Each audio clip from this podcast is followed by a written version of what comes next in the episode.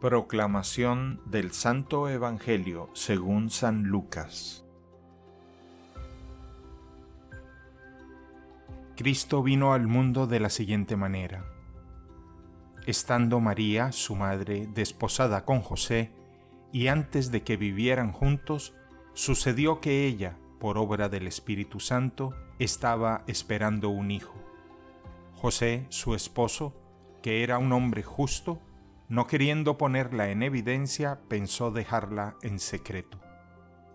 Mientras pensaba en estas cosas, un ángel del Señor le dijo en sueños, José, hijo de David, no dudes en recibir en tu casa a María, tu esposa, porque ella ha concebido por obra del Espíritu Santo.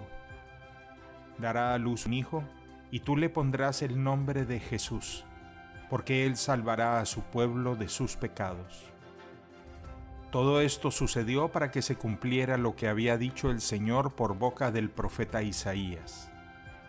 He aquí que la Virgen concebirá y dará a luz un hijo, a quien pondrán el nombre de Emmanuel, que quiere decir Dios con nosotros.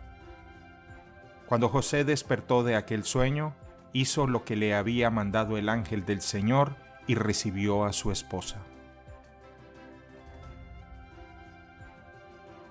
Palabra del Señor.